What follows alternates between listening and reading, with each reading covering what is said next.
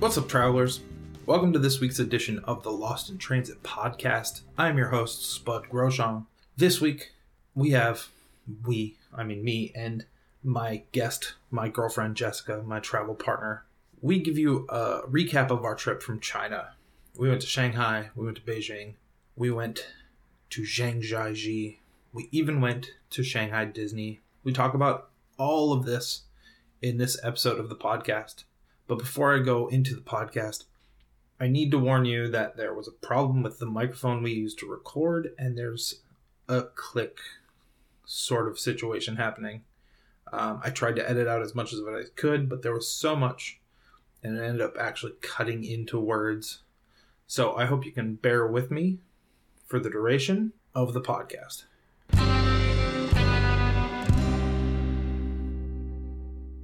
Welcome to the Lost in Transit podcast. I'm your host, Spud Groshong. Today on the show, I'm going to do something a little different. I have my better half, Jessica Dixon, here, and we just got back from a trip to China last week. China. And we figured we would talk about it and kind of tell you about some of the things we did, some of the costs we had. So I went back to my hometown in St. Louis, Missouri for the holidays, and I got a text message from Spud that said, "Happy Hanukkah." And it was a screenshot of a flight from LAX to Shanghai. And I thought it was a joke at first. And turns out that Spud had indeed bought 2 tickets to China. I had been to Asia 2 times previously, but never even had the idea that I wanted to go to China, but figured it was a crazy, awesome surprise and pretty cool opportunity, so I was pretty stoked. The tickets were like some weird holiday sale. They were 35,000 free flyer miles per person round trip plus taxes, which I think total for the 2 of us, it was like $70 out of pocket and 70,000 miles? Is my math correct? Which I've flown home to Minnesota for more. So I couldn't pass up the deal.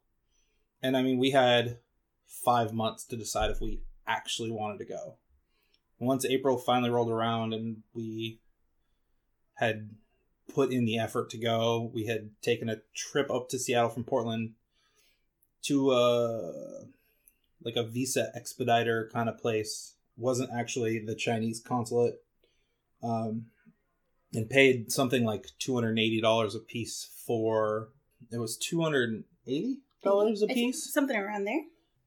For a 10-year visa for each of us. And we just gave them our passports, filled out the paperwork, paid, and they mailed the passports back to us. It was super easy. We just sat down with the lady at a desk, and she did basically all the work. It was awesome. If you want to, I did a podcast a while ago. I think it was episode 33 about the whole process. If you dig back and really want to hear about it. But the trip started. Flights were from LAX to Shanghai, so we had to buy flights to LA. We ended up flying to LA a day early. We basically wandered aimlessly through Hollywood and had In-N-Out Burger, and then went to the airport the next morning. The trip itself went fine. The flight to Shanghai was, I don't remember if it was 12 or 14 hours. It was somewhere around there. I think originally they said 14. I think it turned out to be about 13. But I didn't sleep, so I was jacked up pretty bad when we got there. I think we both were asleep before 10, and we landed at 5:45 or something in the evening. Nonetheless, our first day in Shanghai, after we got to our hotel, I think we both were up about 4 a.m.? Yeah, it was about 4 a.m., and neither of us could go back to bed, so we realized that sunrise was kind of within the next hour or so. So we walked down to the Bund, which is the main tourist part of Shanghai. It's along the river to watch the sunrise. Beautiful river, lots of big boats, cargo boats, things like that. tall buildings. Yeah, it's an awesome view of like the skyline. Yeah, the Shanghai Tower, and but there were still people out from the night prior. You could definitely tell. And it was pretty awesome. But that day also happened to be Labor Day in China. Was it Labor Day? Yeah, I looked. Yeah, it was. I double checked, and it was one of those things where it was like, Shanghai's already a pretty popular place, but it seemed like everybody from the surrounding cities and the countryside were in the city for the day or for the weekend, and it was pretty intense. I was reading somewhere while we were in Shanghai that Shanghai is the equivalent to New York City or London. It's a big fashion hub, super busy, really loud.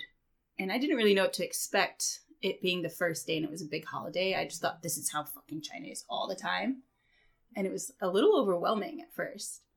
We have a tendency of walking a lot of places instead of actually taking public transit. And that first day we walked a lot. And we walked through the People's Square, I think it's called, where there was a marriage market going on. And the marriage market. And that was kind of... That was the first time I felt weird in China. Yeah, that's exactly what I was about to say. That was the first time I think Jess noticed people stare. And well, so we're just walking around. I'm excited. It's our first day in China. We've had coffee and breakfast, and the sun's finally out. People are waking up. Things are going on. There's cute old Chinese women doing like dance aerobics in the park. That's so cute. So we get to the People's Square. And we notice just lines and lines of people with umbrellas with signs on them. And we're like, what the hell is this? So we start walking through. And they're all lined up along the sidewalk on both sides. So you're just walking down the middle of all these people with umbrellas. And I start noticing that people are really kind of just staring at us. Like, jaws open, eyes wide open. And it was really strange at first, but didn't really bother looking into it too much. We were in the park for like 30 minutes. Yeah. 30 minutes or so. And by the time that we left the park, I looked at Spud and I was, what is going on? And now you have to keep in mind that I'm 6'1", covered in tattoos, and kind of hard to miss even in a Western society. And Jess is this kind of little girl with bright blue hair. Watch your words. What? I was going to say petite. Mm-hmm. What? And choose your words wisely here. Needless to say, we stick out in a crowd at home. We stick out like sore thumbs in China. And it's constant stares. I had experienced it before. I'd been to China twice before, and it kind of is second nature at this point in time, where people just kind of look at you. Obviously, it's not that big of a deal. But since Jess had never experienced it before, it was quite shocking for her. And then it became a thing where it kind of weared on her after a while. I think the first two initial days, after I noticed people staring and taking pictures and like looking me up and down and whatnot, it kind of started to wear on me because, I mean, in Portland, Oregon, if you know me personally, I'd probably look at you and say, the fuck you looking at? Mm-hmm. Is who I am as a person sometimes. But I'm not sure, I wasn't sure China being such a different place than what I was used to, what I could and couldn't say. You know, I was always in a new place. I'm really careful about being appropriate in my surroundings. So I just kind of sucked it up, whether or not, you know, I turn around and there's someone following us, like video recording us or whatnot. It was definitely a weird thing to get used to initially. Yeah, so after the park, we kind of strolled some more and seen some things, but we were getting hungry, as you do. I mean, you have to eat. But we couldn't, obviously, we're poor travelers and don't know Mandarin. And we strolled into what ended up being like a food mall. It's like 4 or 5 floors of just restaurants. And we went into a hot pot restaurant. I figured it was easy, right? You just point at a picture, and beyond that, it's cook your own food.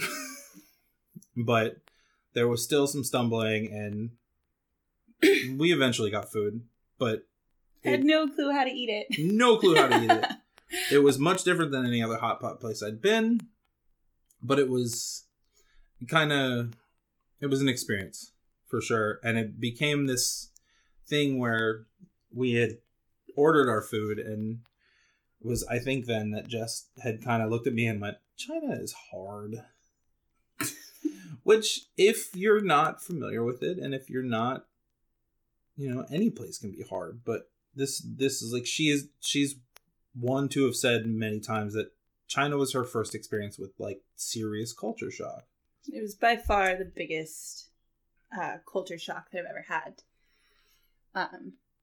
But also, all the places in Asia we've gone to previously, like, English is everywhere. Most people at least speak a little bit of broken English. I did try to learn a little Mandarin. She did. Before we went, and basically can just say hello and, like, count to 6. And thank you. So that didn't work very well. I did try... you know, to learn some basic phrases. But I felt sitting down at lunch that day trying to figure out how to actually eat my lunch and whatnot. I was like, holy shit, I'm super far away from home and 100% out of my element. Which I guess that's why we do this kind of stuff. I think that's the beauty and the downfall of going somewhere that's so far away from home.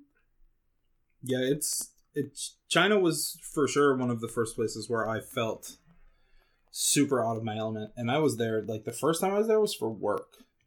It's intense. If you've never been and you don't know. So intense. But the end of that first day was over early because we were jet lagged. And I think we were out by like 9:00. Yeah, that sounds about right. And I don't think we ever really got adjusted to the time too good. No, in the 2 weeks, we were definitely, I think the latest we were ever out was like 10:30. But we made the most of it. And that was kind of the best thing. Our second day in Shanghai, we wandered down to a part of town they call Old Town, which... super cool. It's really rad. It's very... what you think typical Chinese architecture looks like. There's lots of cool shops. There was a really rad garden down there. I'd say if you have one day in Shanghai, one afternoon to do anything, Old Town would be my biggest recommendation to go to. I think that whole day would kind of be that, because we ended up doing the Old Town and going to the garden there, which is the Yu Garden, I think it was called. And then we went to the Shanghai Tower, which is the second tallest building in the world. And the fastest elevator. It is. It's kind of insane. The fastest elevator in the world. We got in the elevator and I made a crack about it. And then 13 seconds later, they're like, this is the world's fastest elevator. Do you remember how many stories the building was? It was really tall. It was really tall. The second tallest, anyways. I think it was like 100 I want to say 120 floors, but that seems wrong.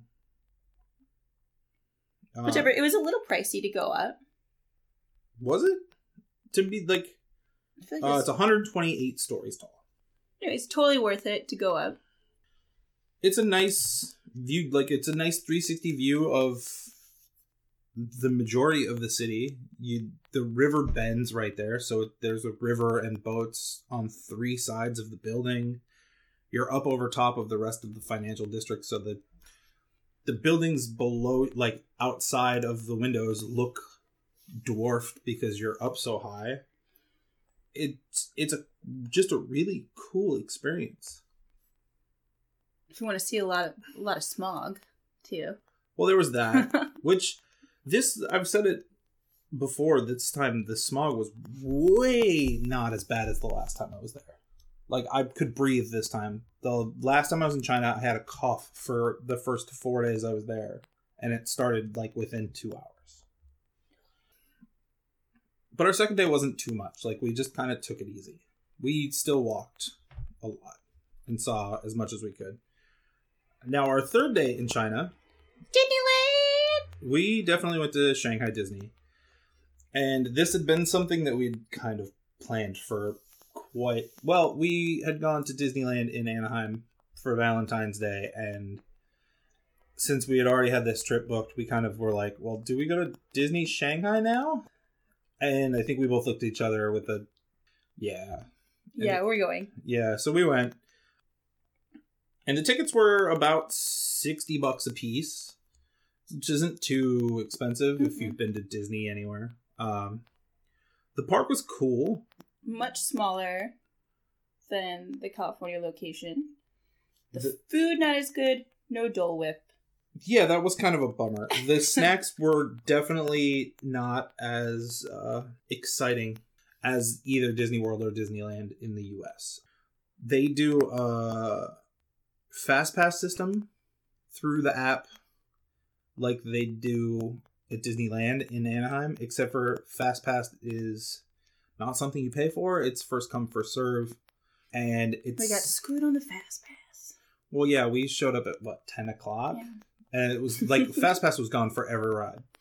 But they do a thing called Disney Premiere Access, which is like basically you pay more money to ride rides faster, if that makes sense.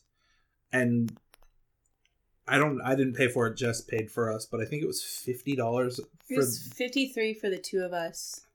And it only gave us access to 3 rides, and we didn't get to pick the rides. Yeah, and that was kind of a bummer. So skip that.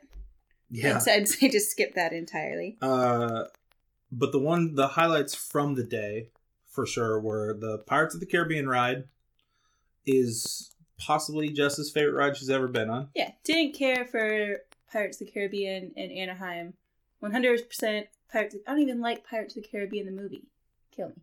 But the ride, so much fun. And then Tron was super cool, too. Tron was outstanding. Even though the wait for Tron was like an hour and a half. Yeah. It kept the rooms that you kind of walk through kept you entertained. You got to watch them as they take off. And it was very much quality. We're definitely that weird adult couple that don't have children and randomly like to go to Disney a lot now. Listen, I blame Gabby. I don't even know her, and I blame her too. It's the best way to put it. And then there was a ride that we had gone on in Disneyland that we loved. And it was like Soaring Over the World or something like that it was called. The Soaring Sky or... Soaring something or other. But we saw that they had it at Shanghai Disney, so we figured since everything else had been a little different, we'd go and check it out. And the wait was atrocious. It was like, when we first got there, it was like 90 minutes. It was over 2 hours? And then we kind of figured it'd get faster throughout the day. But it was the last ride we went on, and it was over 2 hour wait. And the ride was exactly the same. And I couldn't tell if Jess was mad that we waited for so long and that it was the same, or if she was happy that she went on it again. But it was kind of disappointing. Yeah, no, I was a little pissed. On what would have been our fourth day in Shanghai, and at this point in time, Jess was kind of getting real over the lack of personal space and all of the things that China kind of... At that time, I was thinking, maybe China isn't the place for me. Yeah, there you go. That's the best way to put it. There's definitely places for me, and there's definitely places that are not for me.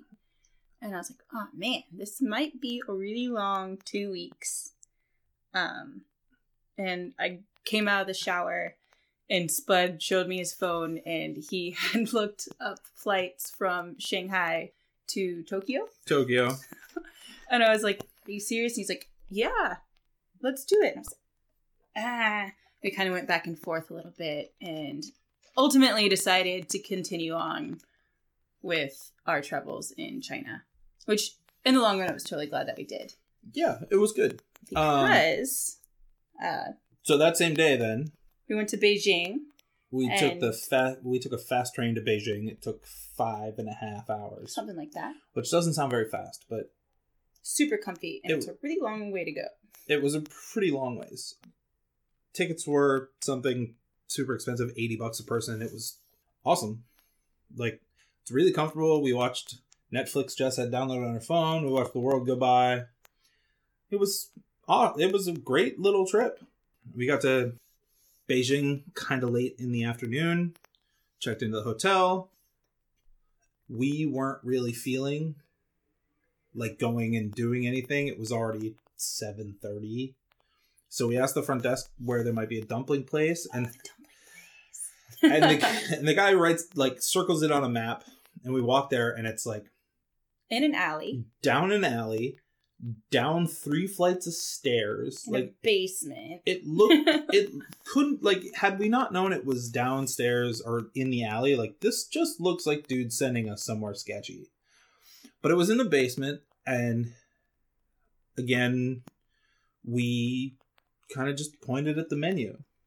And it was probably the best soup dumplings I've ever had. Some of the best soup dumplings I've ever had. The waitstaff was really cool. You definitely felt that this was a joint that all the locals just went to. Yeah. Some guy in the corner just, like, pops up, like, takes a shot of some sort of, like, I'm not sure what he's drinking. Probably then just, like, rice wine or something. And then, like, smoked a cigarette in the basement. I was like, I dig it here. Yeah, we were the only tourists in there. I think it was like 16 dumplings for around, I think it came out to $5 US. Yeah, it was probably one of the cheaper meals we had, and we were both full. And it was, like, I wanted to go back the next day. It was so good, but we just never ended up going back again because we kept finding cool places to eat. Just always, you should always ask the locals where to eat. And the problem, like, it comes down to it. I tend to have a problem with asking people at hotels because they're going to send you places that they think you want to go to. But TGI Fridays. Yeah, right? Or Applebee's. Yeah. Mm. But he definitely, when I asked dumplings, he definitely sent us to the right place. The right place. But the next morning, we're up bright and early again, but pretty much before the sun. So we decided we were going to go to the Forbidden City, and we had left the block that our hotel is on, and we had already had two women start talking to us in English, more so to Jess than me, because they came up and they were super excited, and they were like, "You're so fashionable! Are you an art student? Like, how long are you here for?" They wanted to know everything about us. "Do you speak any other languages?" And I felt like no one had been super friendly to us in a few days. And I had just had, like, a cup of coffee, and we talked to them while we walked, what, like 2 blocks? It was probably blocks? Even more than that. Yeah. But yeah. And then they immediately were like, "Can you come to our art show? We're art students. We would love for you to see our art." And we had a full day agenda planned. And so I was like, "No, I'm sorry. Like, we got to go." I don't know why, but, like, I snapped a picture with them real quick, and I should probably dig up somewhere. Snapped a picture with them really quick, and they were on their way. We didn't think anything of it. Nope. And then we headed to the Forbidden City, and later on, but it must have been like 10 hours later. Yeah, something like that. We saw the same woman on the same block talking to some other Americans, and I was like, "Oh man, I thought that they were our friends. What are they doing?" And Spud immediately pulled up Google. And turns out that on that block in particular, we almost fell into the exact same scam. Like, it's a known thing that on those blocks, women will come up to tourists and say, "It's my last day of my art show. Will you come to my art show?" And either take their money or sell them some, like, mass-produced art piece. Yeah, they, like, basically strong arm you into purchasing a print of something that they try and sell you as original work. I thought I made some friends. Jess definitely thought she made some friends. And it was really funny because the one lady was talking to me and talking to me and talking to me. I was like, you know what? She makes the decisions. Like, it's her. She's the one in charge. But I thought it was great that Jess took the picture with them just because later on when I was like, wait, I feel like that's a scam. And then I pulled up my phone and started looking through it. It was like, yes, that's a fucking scam. And I forget how many kinds of scams they run in Beijing, but it was hilarious. If you think it seems a little fishy, it's probably fishy. Trust your gut with that one, I guess. Yeah, absolutely. But like she had mentioned, we went to the Forbidden City. And if you don't know, the Forbidden City is an imperial palace that was used for the Ming and Qing dynasties from 1420 to 1912. And I think it was 1920 that it became a museum, and it's been ever since. I know that you've seen pictures of it, these big... beautiful. Open areas of, like, it just looks like a kingdom. It's outstanding. I was doing, they called it the Forbidden City because before, when it was used as an actual palace, nobody was actually allowed in. Yeah. Except for that one time a year when the emperors would show gratitude to the common people and let them in. But you can tell that for a reason, like, only emperors and whatnot were allowed in there. It was just absolutely incredible. So pretty. Yeah, it's gorgeous. There's many temples. They have these big, like, I don't know if they're iron or copper pots all over to catch rainwater that they used for fighting fires when it was an actual palace. There's a beautiful garden and all kinds of, like, it's immense. It took us hours to get through. Yeah. Totally recommend going there. Absolutely. What do we do after that? The snacking street. Yeah. One of my favorite parts. The snacking street. In the Wangfujing, I probably said that wrong. There's like a shopping street, not actually far from the Forbidden City, and tucked away down like a side alley basically is this snacking street, which is where we ended up having dinner, I guess you could say. But it's not a super long street, just packed with people, packed with stands of just all kinds of different food. If you don't know what kind of traditional Chinese food or just like looking to try a bunch of different things, everything's really inexpensive. I think translated into US dollars, everything was under $3. Yeah, it was cheap. And so you just walk up and they sell small portions of things. I ate tons of different meats on a stick that I don't know what animal they were. I got a soup dumpling the size of my palm. Oh, I forgot about how big that was. I got a soup dumpling the size of my palm, and they just shoved a straw in it. Yeah. We got some milk tea. There were places where they would candy anything you wanted. Basically just cover it in liquid sugar and then let it harden. And then there was like people selling... scorpions on a stick and like different kinds of bugs on a stick. I think I saw people selling starfish. Yeah, like grilled starfish. I think that was the same as the scorpions, but still like super fun if you like to adventure out and try a bunch of different stuff where you might get diarrhea. The food street is definitely the snacking street, as they called it, is definitely worth it. So much fun. But that was the conclusion of our second day in Beijing. We ended up being busy all day, but it was... And didn't get diarrhea. And didn't. The entire trip. Didn't. So check out the snacking street. And then we went to bed early that second day because the next day we had to be up bright and early to take the subway to meet our bus to go to the Great Wall.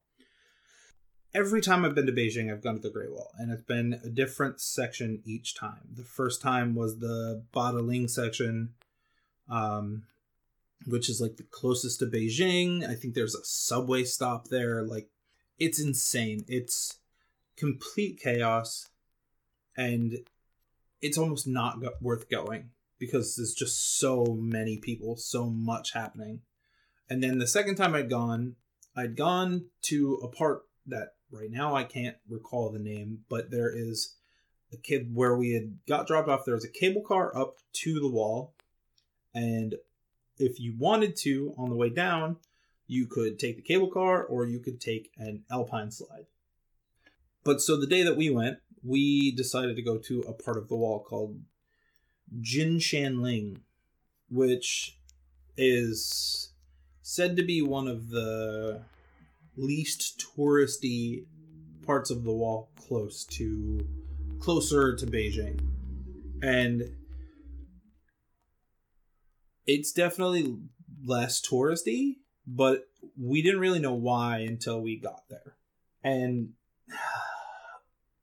it's constant ups and downs and twists and turns. And it's really a part of the Great Wall that looks like a dragon. So cool. It's really tucked into the mountains there. So yeah, lots of ups and downs. Really pretty. It's not a lot of people, which was my favorite part. Yeah, it was awesome. And the hike was like 4 miles? Something like that. But we thought 4 miles wasn't going to be a big deal. And it doesn't really seem like it's going to be that big of a deal. But there was a time constraint on it. Well, so basically our tour guide left us at one point and said, when you get to this particular tower, I'll meet you at this particular tower at this time. Yep. So that's the only reason we had a time constraint, which at first we were kind of taking our own pace, stopping, taking a lot of photos. Along the way, there's lots of farmers and stuff selling snacks and beers, and that was really nice. And then we realized that we were short on time. Yeah, and not only were we short on time, but there was a lot. It wasn't like a straight walk. It was up a hill, down a hill, up a hill, down a hill, up a hill, down a hill. I think my phone by the end of it said we had gone 130 floors. Real aerobic workout. Which I think a floor on your iPhone is 10 feet in elevation change. Which might not sound like a lot, but it was intense. At one point in time, I was only able to take like 5 stairs at a time, and I would have to stop and breathe. I'm also incredibly out of shape. That's what I figured out. But a lot of the stairs, too, they're uneven. Some of them are built into the side of the mountain. So there's natural rock throughout. And you've almost just... I found myself on all fours several times trying to get up for how steep some of these stairs were. And it was... At one point in time, I stopped to catch my breath, and I was like, oh, this is why no one comes to this part of the wall. And it made complete sense that was why. There was, somewhere about halfway through, there was some older people who had taken the cable car up and had gone the way that we had come from. And from there, it is down the whole way, which sounds, a lot better than what we did. In the end... We did it. The views were great. The hike was cool. I pushed myself to a point where I don't know that I've pushed myself that hard in a really long time. And it showed when I couldn't keep up just walking downhill and was out of breath most of that. But also it showed when we were in the bus on the way back. And I threw up in a plastic bag. It was pretty awesome. I started feeling like crap, and I just basically smacked Jess and was like, get me a bag, please. And she scrambled, found me a bag, and had she not, 5 seconds later, I would have thrown up on my feet. I was looking around for where I could find a bag, and I was like, shit, what am I going to have to throw out of my purse right now? It was one of my finer moments in life. I enjoyed it thoroughly. I was going to let you puke in my purse, though. That would have been interesting. Explain that one to the people on the bus. We then met some people on this Great Wall trip that were all talking about going to get Peking Duck. I don't remember the name of where we went, though. But it's supposed to be kind of a famous place for Peking Duck. Yeah, in Beijing. And it was across the street from that snacking street. It was, you're right. But yeah, it was the first time Jess and I had ever had Peking Duck, and it was... I hate to admit how much I like that. Yeah, it's we tend to have this thing where, like, we don't want to admit that we like something that we probably shouldn't. But, yeah, the Peking duck was outstanding. And, like, the whole experience, it was, like, there was 3 other couples there, and it was just really awesome to chat with people we'd never met before. And it was cool to sit down with other couples from all over the world and enjoy. It was all of our first times eating Peking duck. Mm-hmm. And it was just cool to have that same kind of similar interaction with them without knowing any of them. Yeah. That was pretty cool. Yeah, it was like, I think it was the first time that whole trip at this point in time that we had met actual travelers and talked with them. People, also English-speaking travelers. Yeah. I mean, any travel. Like, yeah. we hadn't really conversed with anybody outside of each other and trying to find food the entire trip. It was a good time. Yeah, it was great. It was one of the things that I, like, look back on China, and that whole day definitely makes me smile a lot. So yeah, especially the throwing up in a bag. Mm-hmm. So disgusted with me. So the next day, we take the train to Zhangjiajie, and this train is, well, it's an overnight train that takes about 24 hours-ish. And I had never slept on a train before. Yeah, and I kind of pitched this before we had actually left the States, and she somehow agreed to do it. I normally try and take one train whenever I travel someplace. And this happened to be that one, and I was stoked that she agreed. But I didn't know how well she would do. And she enjoyed the hell out of it, seemed like. But it's a very common sleeper thing.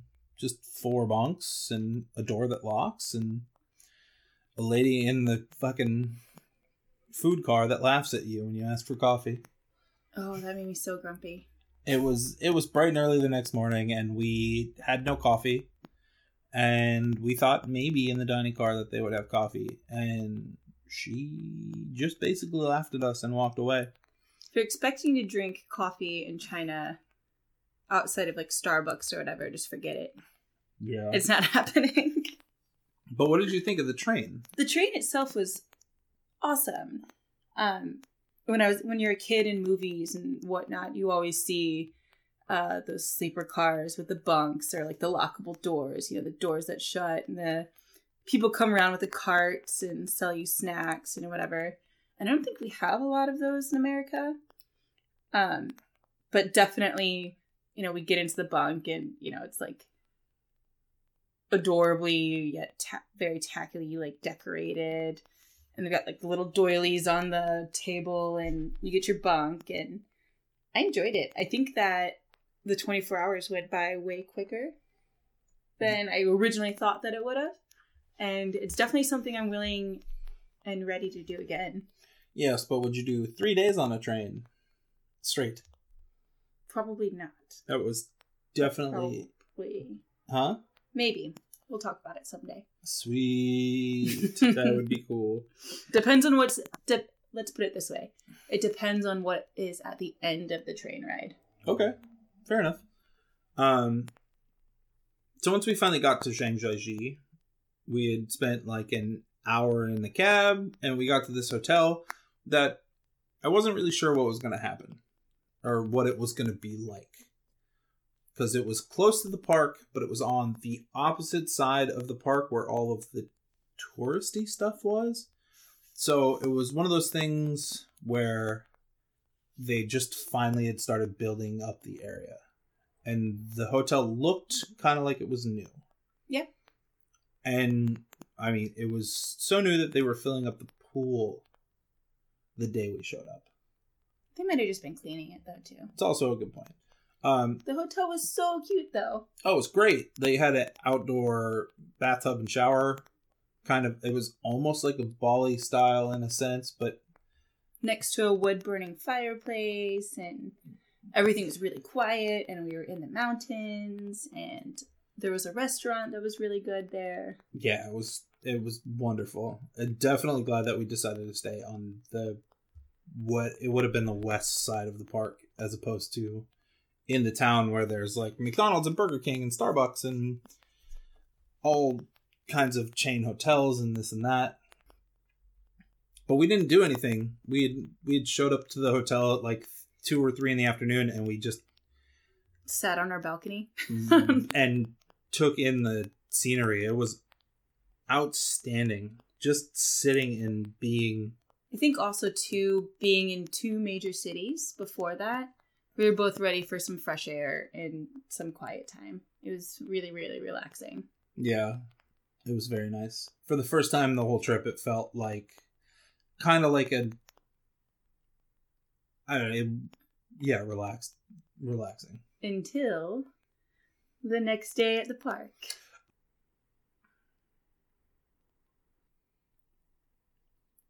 So we did 2 days at still can't pronounce it. I think it's Zhangjiajie National Park. We did 2 days at Zhangjiajie.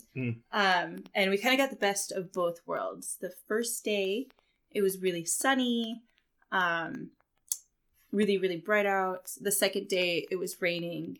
And we both got that kind of like beloved Pacific Northwest feel where it was cloudy and a little rainy and felt a little bit more moody in the air. Both days, though, it was extremely packed. Yeah. Just people everywhere. And it's kind of like, it's kind of odd because you're in these beautiful mountains and you look out into these awesome viewpoints, like the viewpoints that you see on Instagram and all that bullshit. But then you look behind you and you're in this Congo line of humans, like pushing and shoving. And it's almost anything but peaceful. Yeah, that's exactly what it is. It's not wild. There's people everywhere. And it's on the day where it was raining, it became even worse because everyone had an umbrella.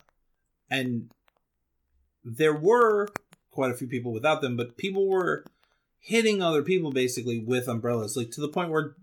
So think about it this way: there's like 80 people on a sidewalk walking with an umbrella, but also off to the side there's these beautiful mountains. So people are trying to take photos with their camera and not paying attention to their umbrellas. And I got whacked in the face. The first 30 minutes we were there, I got whacked in the face with an umbrella like 10 times. Yeah. I saw it and I could just... I have a collection of photos that are just basically just grumpy because of... I just got over it and just kind of started... Once people's umbrellas would get close to me, I just bopped them out of my face. Not like in a rude way, but I just had a... I felt that I needed to walk with my hand in front of my face because there's so many umbrellas in one spot. Yeah. That if I didn't, I was going to go home with a poked out eyeball. It's true. But all in all, the park itself is gorgeous. You know, it has 3 different cable cars. There's that elevator that they built into the side of the mountain. We ended up on our first day kind of doing a giant circle of the whole park and seeing as much as we could. It was really awesome. Like, I would go back there again, even though it was fucking Congorific. It was awesome. But we'd only planned to be in that part of China for 4 days. Right? A day to arrive, and then 2 in the park, and 1 last day to go to Tiananmen Mountain. I'm not really sure how it's pronounced. But it's where Heaven's Gate is. And if you don't know what that is, it's a giant hole in the mountain, basically, that they've flown fucking fighter jets through, and people have gone through in squirrel suits. It's gorgeous, but to get up there, you have to take the world's longest cable car. And it's something like 8 kilometers. It was so cool, though. It was outstanding. And I realized that China really likes cable cars. They love cable cars, and I love cable cars. So it was awesome. Getting up there was amazing. The view is so cool. Halfway up, it kind of like does this weird split cable thing where it basically hands you off to another cable in a mountain, in a fucking hut, and then you cruise like so high, so fast from there. So much so that we were in the clouds. At one point in time, you just start going through the clouds, which is cool. And then, so once we got to the top, it was basically socked in the clouds. Like, we could barely see each other once we were like 10 feet apart. It was cool. It was like a movie of some sort. Yeah, it definitely felt like a spooky movie. Like a vape competition. Yeah, sick vape competition. But it made it kind of hard trying to figure out where we were going. And so we just kind of followed the signs to the escalator, basically, is what it was. There was like this escalator through the mountain, which was nuts. And I think it took us probably about 20 minutes on the escalator. Yeah. To get from top to bottom. But once we were off the escalator, it kind of kicked us out at the back of Heaven's Gate. You didn't really realize what was going on. I think I didn't when we had gotten off the escalator. It was just like this super grand view of like a valley and some mountains. It was really beautiful. And then it just kind of, you follow the path through a hole until you kind of realize that, holy shit, this is actually this big ass hole in the mountain. And then from there, it's like 90 or 999 steps down to where the buses are. So we'd realize that we made the right decision to go that way, because going up 999 stairs, Spud would have barfed again. I would have threw up. This time probably on the steps. Yeah. It would have been awful for everyone else. But from there, we hung out, took pictures, and then took the bus back down. And the bus back down, there's definitely photos of this road all over the internet because it's insane. But it has 99 bends in it to get out of the mountain to where it drops you off to take you back into the city. 99 bends, huh? That's what I read, yeah. That's what it felt like it. It's nuts. It was so cool. So after the park, we had some time to kill, so we wandered around. Jess got some animal dumplings. They were dumplings that looked like little dogs. Yeah, pretty cute. She was pretty stoked about them. Until she bit them. And then they didn't taste good. They were just kind of old. Yeah. It's fine. They were cute. We wandered around for a little while, collected our bags from the train station, and went to the airport. We flew from Zhangjiajie that night to Shanghai. And that was the first time that I had ever taken, like, a legit Asian airline in Asia anywhere. And I barely fit in the fucking seat. It was... Asian people are just small. Yeah, and I'm not small. So it was kind of painful. But I made it work. And then we checked into the hotel, we passed out.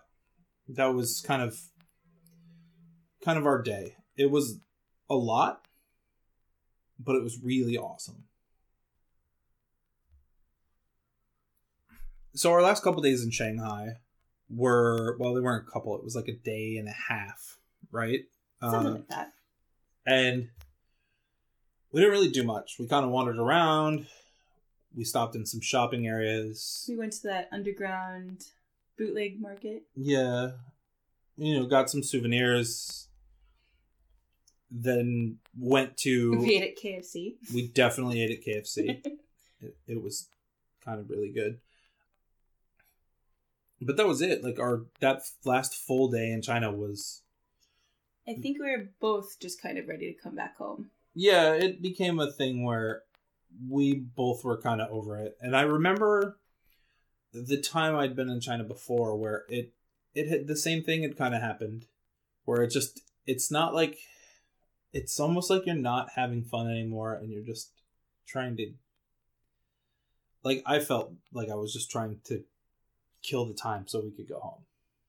I don't know about you. I was definitely ready to be back in Portland. But yeah, that last day was like, we did nothing. We hung out. We did end up, before we flew though, we had some time and we did go to Disneytown. We did go back to Disney. Which was cool. Like we had, like there was, it's much like the downtown Disney or whatever. Little shops and restaurants and I figured it was a good like waste of a couple hours before we had to go sit in an airport because we had to check out of the hotel anyway. So we went and did that, had lunch, shopped for some souvenirs, and then went to the airport and came home. And it's been a whole week and I'm still jet lagged. Yeah, it's been some time and I'm still not necessarily feeling right, I guess is the best way to put it. Thank God though that my brother was here and helped. I don't know. But that was our trip. This is weird because we've never done one of these and I don't really know how I feel about it right now, but